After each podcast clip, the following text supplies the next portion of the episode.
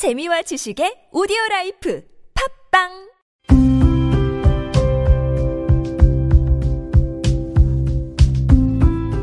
칼럼을 읽어드립니다.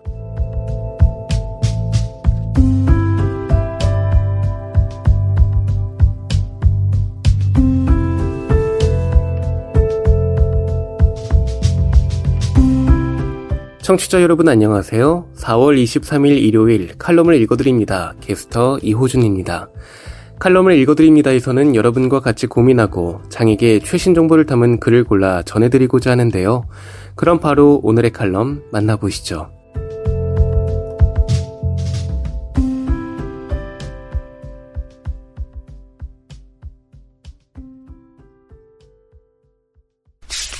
에이블 뉴스 장애인 차별 금지법 실효성 이대로 좋은가? 공공과 민간에서의 거부에 의한 직접 차별 여전히 심해 코레일의 무궁화호 장애인 탑승 거부 명백한 장애 차별 칼럼니스트 배용호 최근 코레일의 무궁화호 열차 승무원이 공휴일이라 입석 승객이 많다며 휠체어 사용자의 탑승을 거부한 사건이 일어났다. 정당하게 입장권을 구매했고 안내원의 안내를 받아 열차 탑승구까지 갔지만 여객 전무가 공휴일이라 입석 승객이 많다며 탑승을 거부한 것이다. 결국 장애인 승객은 탑승을 못했고 그날 일정을 포기해야 했다. 장애인 차별 금지 및 권리 구제 등에 관한 법률이 제정된 지 15년이 되었다. 국가인권위원회는 15주년을 기념하기 위해 제주, 서울 등에서 기념 토론회를 개최했다. 그러나 장애인 차별 금지법을 비웃기라도 하듯이 장애인에 대한 거부는 여전히 진행 중이다. 그동안 민간 영역에서 주로 거부가 일어났지만 이제는 공기업인 코레일에서 버젓이 차별 행위를 한 것이다. 장애인 차별 금지법 제4조에 의하면 차별의 유형은 직접 차별, 간접 차별, 정당한 편의 제공 거부, 광고에 의한 차별 등이 있다. 직접 차별은 정당한 사유 없이 장애를 이유로 장애인과 비장애인을 분리하거나 장애인을 배제하거나 장애인을 거부하거나 장애인의 활동과 참여를 제한하는 것이다. 식당에서 휠체어 사용자에게 손님이 많으니 다음에 오라며 거부하는 행위, 시각장애인 안내견이 있으므로 들어올 수 없다고 거부하는 행위, 이번 무궁화호의 경우처럼 탑승을 거부하는 행위 등이 모두 직접 차별인 하나의 거부에 해당된다. 뿐만 아니라 이번 무궁화호의 장애인 탑승 거부는 장애인 차별금지법 제19조 제1항과 제2항을 위반한 것이 된다. 제19조 제1항에서는 교통사업자는 이동 및 교통수단 등을 접근 이용함에 있어서 장애인을 거부할 수 없다고 규정하고 있으며 제2항에서는 교통사업자는 이동 및 교통수단의 이용함에 있어서 장애인 보조기구의 반입을 거부해선 안 된다고 규정하고 있다. 따라서 이번 무궁화호의 장애인 탑승 거부는 제4조와 제19조를 동시 위반한 게 된다. 물론 정당한 사유가 있으면 거부할 수 있다. 이때 정당한 사유란 차별 행위를 하지 않기 위해 과도한 부담이나 현저히 곤란한 사정 등이 있는 경우와 차별 행위가 특정 직무나 사업 수행의 성질상 불가피한 경우다. 과도한 부담은 시설주 또는 차별 행위자가 차별을 하지 않기 위해 드는 비용이 과도해서 도저히 할 수 없는 경우이며 현저히 곤란한 사정은 안전, 구조, 공간 등의 문제로 실제로 차별 행위를 하지 않기가 어려운 경우다. 그리고 특정 직무나 사업 수행의 성질상 불가피한 경우란 예를 들어 소방 공무원과 같은 직업에서 휠체어 사용자가 화재 진압 작업 등에 참여할 수 없으므로 휠체어 사용자를 소방 공무원으로 뽑지 않아도 차별 행위가 되지 않는다는 것이다. 이번 무궁화 후에 차별에 적용해 본다면 휠체어 사용자가 탑승했다고 해서 코레일에서 경제적으로 감당할 수 없는 과도한 부담을 지불해야 한다고 볼 수 없다. 물론 입석 승객 몇 사람을 못 받을 수는 있지만 휠체어 사용자 역시 그에 따른 정당한 요금을 지불했고 무궁화호 한편의 운행을 통해 얻는 수익을 비교해 볼 때 몇 명의 입석 요금을 못 받는 것이 경영에 큰 지장을 주지도 않으므로 과도한 부담에 해당되지 않는다. 그럼 현저히 곤란한 사정에는 해당되는가? 현저히 곤란한 사정이 되려면 휠체어 사용자가 탑승함으로써 무궁화 호 열차 운행에 큰 지장이 생기거나 안정상의 문제를 초래해야 한다. 그러나 휠체어 사용자의 탑승으로 해당 무궁화호의 운행에 문제가 발생하지는 않는다. 그렇다면 모든 무궁화호에 휠체어 사용자가 탑승할 수 없어야 한다. 따라서 현저히 곤란한 사정이 생긴다고 보기 어렵다. 그래서 장애인 차별 금지법으로 볼 때 이번 무궁화호의 탑승 거부는 정당한 사유가 성립되지 않는 명백한 장애 차별 사건이다.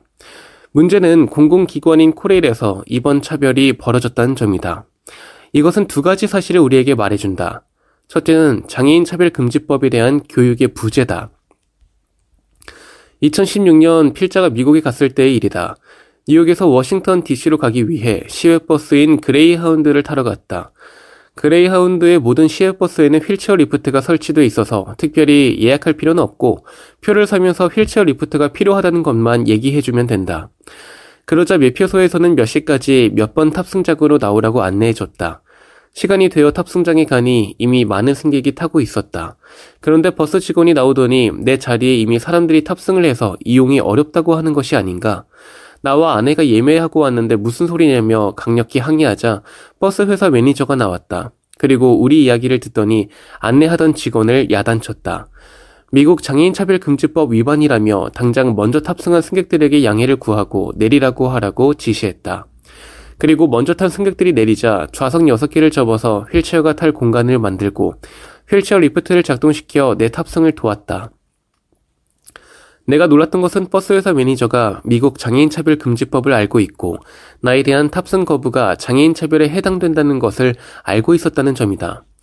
그러나 장애인 차별 금지법 시행이 15년이 지난 지금 우리나라의 공공기관인 코레일은 버젓이 장애인에 대한 탑승을 거부하고 여기에 전문은 그것이 차별이라는 것과 장애인 차별금지법 위반이라는 사실도 모르고 있다.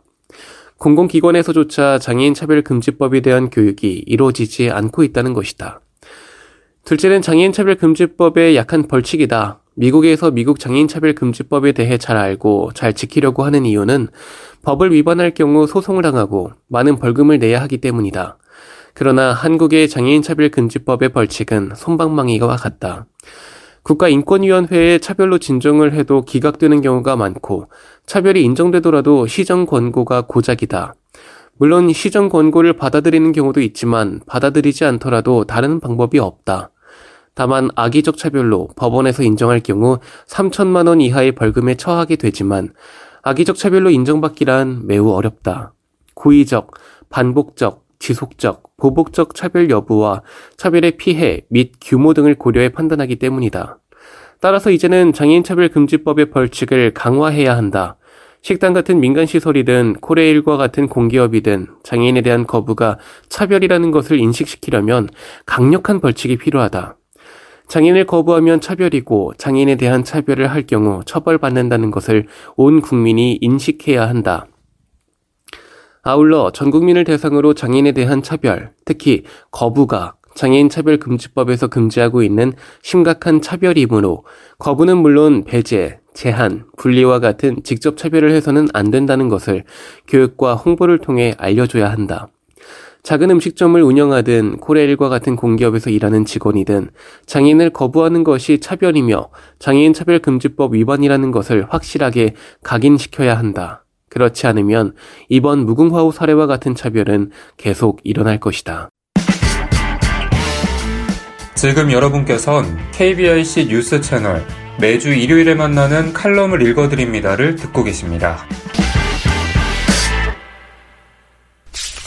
프레시안 4월 20일 장애인의 날 장애인 차별 철폐의 날로 기억하자 전장현의 이동권 투쟁 이제 시민들이 나서야 할 때 기고 양해정 4월 20일은 장애인의 날이다. 이날이 되면 온갖 정치인과 방송에서 장애인에게 관심을 쏟는다. 마치 364일을 모르고 지냈다가 그날에서야 장애인을 발견한 것처럼 유난스럽다. 개인과 가족의 엄청난 희생과 죽으림을 다한 노력으로 장애를 극복해낸 훈훈한 사례가 소개되고 유명인들은 일명씩도 없는 장애인의 친구가 되어 너도 나도 장애우를 연발하며 훈훈함을 연출한다. 장애 극복의 신화는 개인의 노력으로 장애를 이겨낼 수 있다는 폭력이 되고 모든 장애인을 친구라고 부르고 자신을 호명할 때조차 친구라 칭해야 하는 장애우가 잘못된 표현이라는 것에는 관심이 없다. 우리도 마찬가지다. 그동안 거쳐온 학교에서, 직장에서, 오고 가는 거리나 식당에서, 지하철이나 버스에서 우리는 얼마나 많은 장애인을 만나고 어울려 살아왔는가? 우리나라의 법적 기준에 따르면 국민 20명 중 1명 이상이 장애인인데 일상 속에서 그만큼의 장애인을 만나기가 쉽지 않다. 정확히 말하면 우리라고 호명한 비장애인의 일상에 장애인이 끼어들 틈이 너무너무 좁다.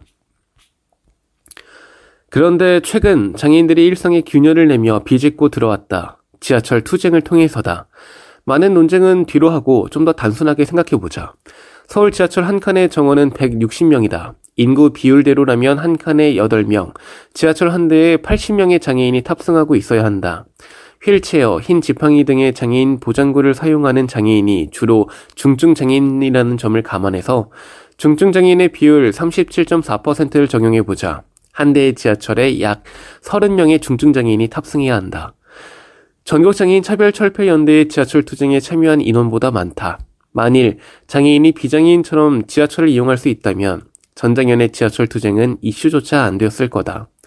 다시 말해 대한민국에서는 누구나 탈 수 있는 지하철에 휠체어를 사용하는 장애인 여러 명이 한꺼번에 타는 것만으로도 투쟁 방법이 될 수 있다. 우리 사회는 여기에서 한 발 더 나아갔다. 서울교통공사는 전장현과 관계자에게 손해배상 청구 소송을 제기했다. 경찰에 접수된 신고도 여러 건이다. 유력 정치인의 비난, 공공기관의 소송, 일부 시민의 분노가 전장현을 향해 있다. 시민의 불편을 초래한 전장현에 대한 이들의 비난과 분노는 정당한 듯 포장돼 있지만 이들이 말하는 시민에는 장애인이 제외되어 있다. 장애인이 경험하는 일상의 불편은 자연스럽고 당연하다. 장애인이 아니라 잘못된 투쟁 방식을 비판하는 것이다. 왜 정치인들을 찾아가지 않고 애꿎은 시민을 볼모로 잡느냐라는 말이 주변에서도 들린다. 전장현을 비난하자니 의식이 낮아 보여 시민을 끌어들이고 정치인을 만나서 이야기하라는 조언까지 한다. 정작 장애인들이 외치는 장애인 권리 예산이 무엇인지 알지도 못하고 알고 싶어 하지도 않는다. 정치인들이 외면해서 만나주지 않아서 아무도 관심 두지 않아 목소리를 마저 내지 못하면 동정과 시외에서 벗어날 수 없다는 절박함이 지하철 투쟁의 이유라는 사실은 중요하지 않다. 이제는 시민들이 나서야 할 때다. 그들이 무엇을 얘기하는지, 어떠한 얘기를 들려주고 싶어 하는지 귀를 기울여야 한다. 지난 2월에 만난 전장현 활동가는 지하철 투쟁에 관한 질문에 이렇게 답했다. 전장현 건물에 불을 지르겠다고 하고 왜 정부의 고위 관리직들에게 가서 이야기 못하고 불쌍한 시민들 대상으로 이러냐는 분이 있어요. 겁에 질린 활동가도 있었죠. 근데 조금만 살펴보면 전장현이 얼마나 고위직들을 괴롭히고 있는지 알 텐데 장애인들의 권리를 예산으로 보장하겠습니다 라고 한마디만 하면 우리는 이거 안 하겠다고 지하철을 탔는데 뒤통수 바로 뒤에서 진짜 암덩어리보다도 못하다 이렇게 얘기하시더라고요. 이런 분들이 100명 된다고 하면 응원한다고 하는 분들은 한두 명 만나거든요. 근데 우리한테 오는 이 크기는 100명보다는 이게 훨씬 크게 오는 것 같아요. 다시 장애인의 날로 돌아가자. 여러 장애인 단체는 4월 21일 장애인의 날 대신 장애인 차별 철폐의 날이라 이름 붙였다. 비장애인의 동정과 시해, 선행의 대상이 되는 것을 거부하고 시민의 권리를 회복하기 위한 투쟁의 결의를 담고 있다. 여기에서 시민들의 역할은 어렵고 거창한 것이 아니라 함께 목소리를 내는 것 뿐이다. 앞으로 4월 21일 장애인 차별 철폐의 날로 기억하자.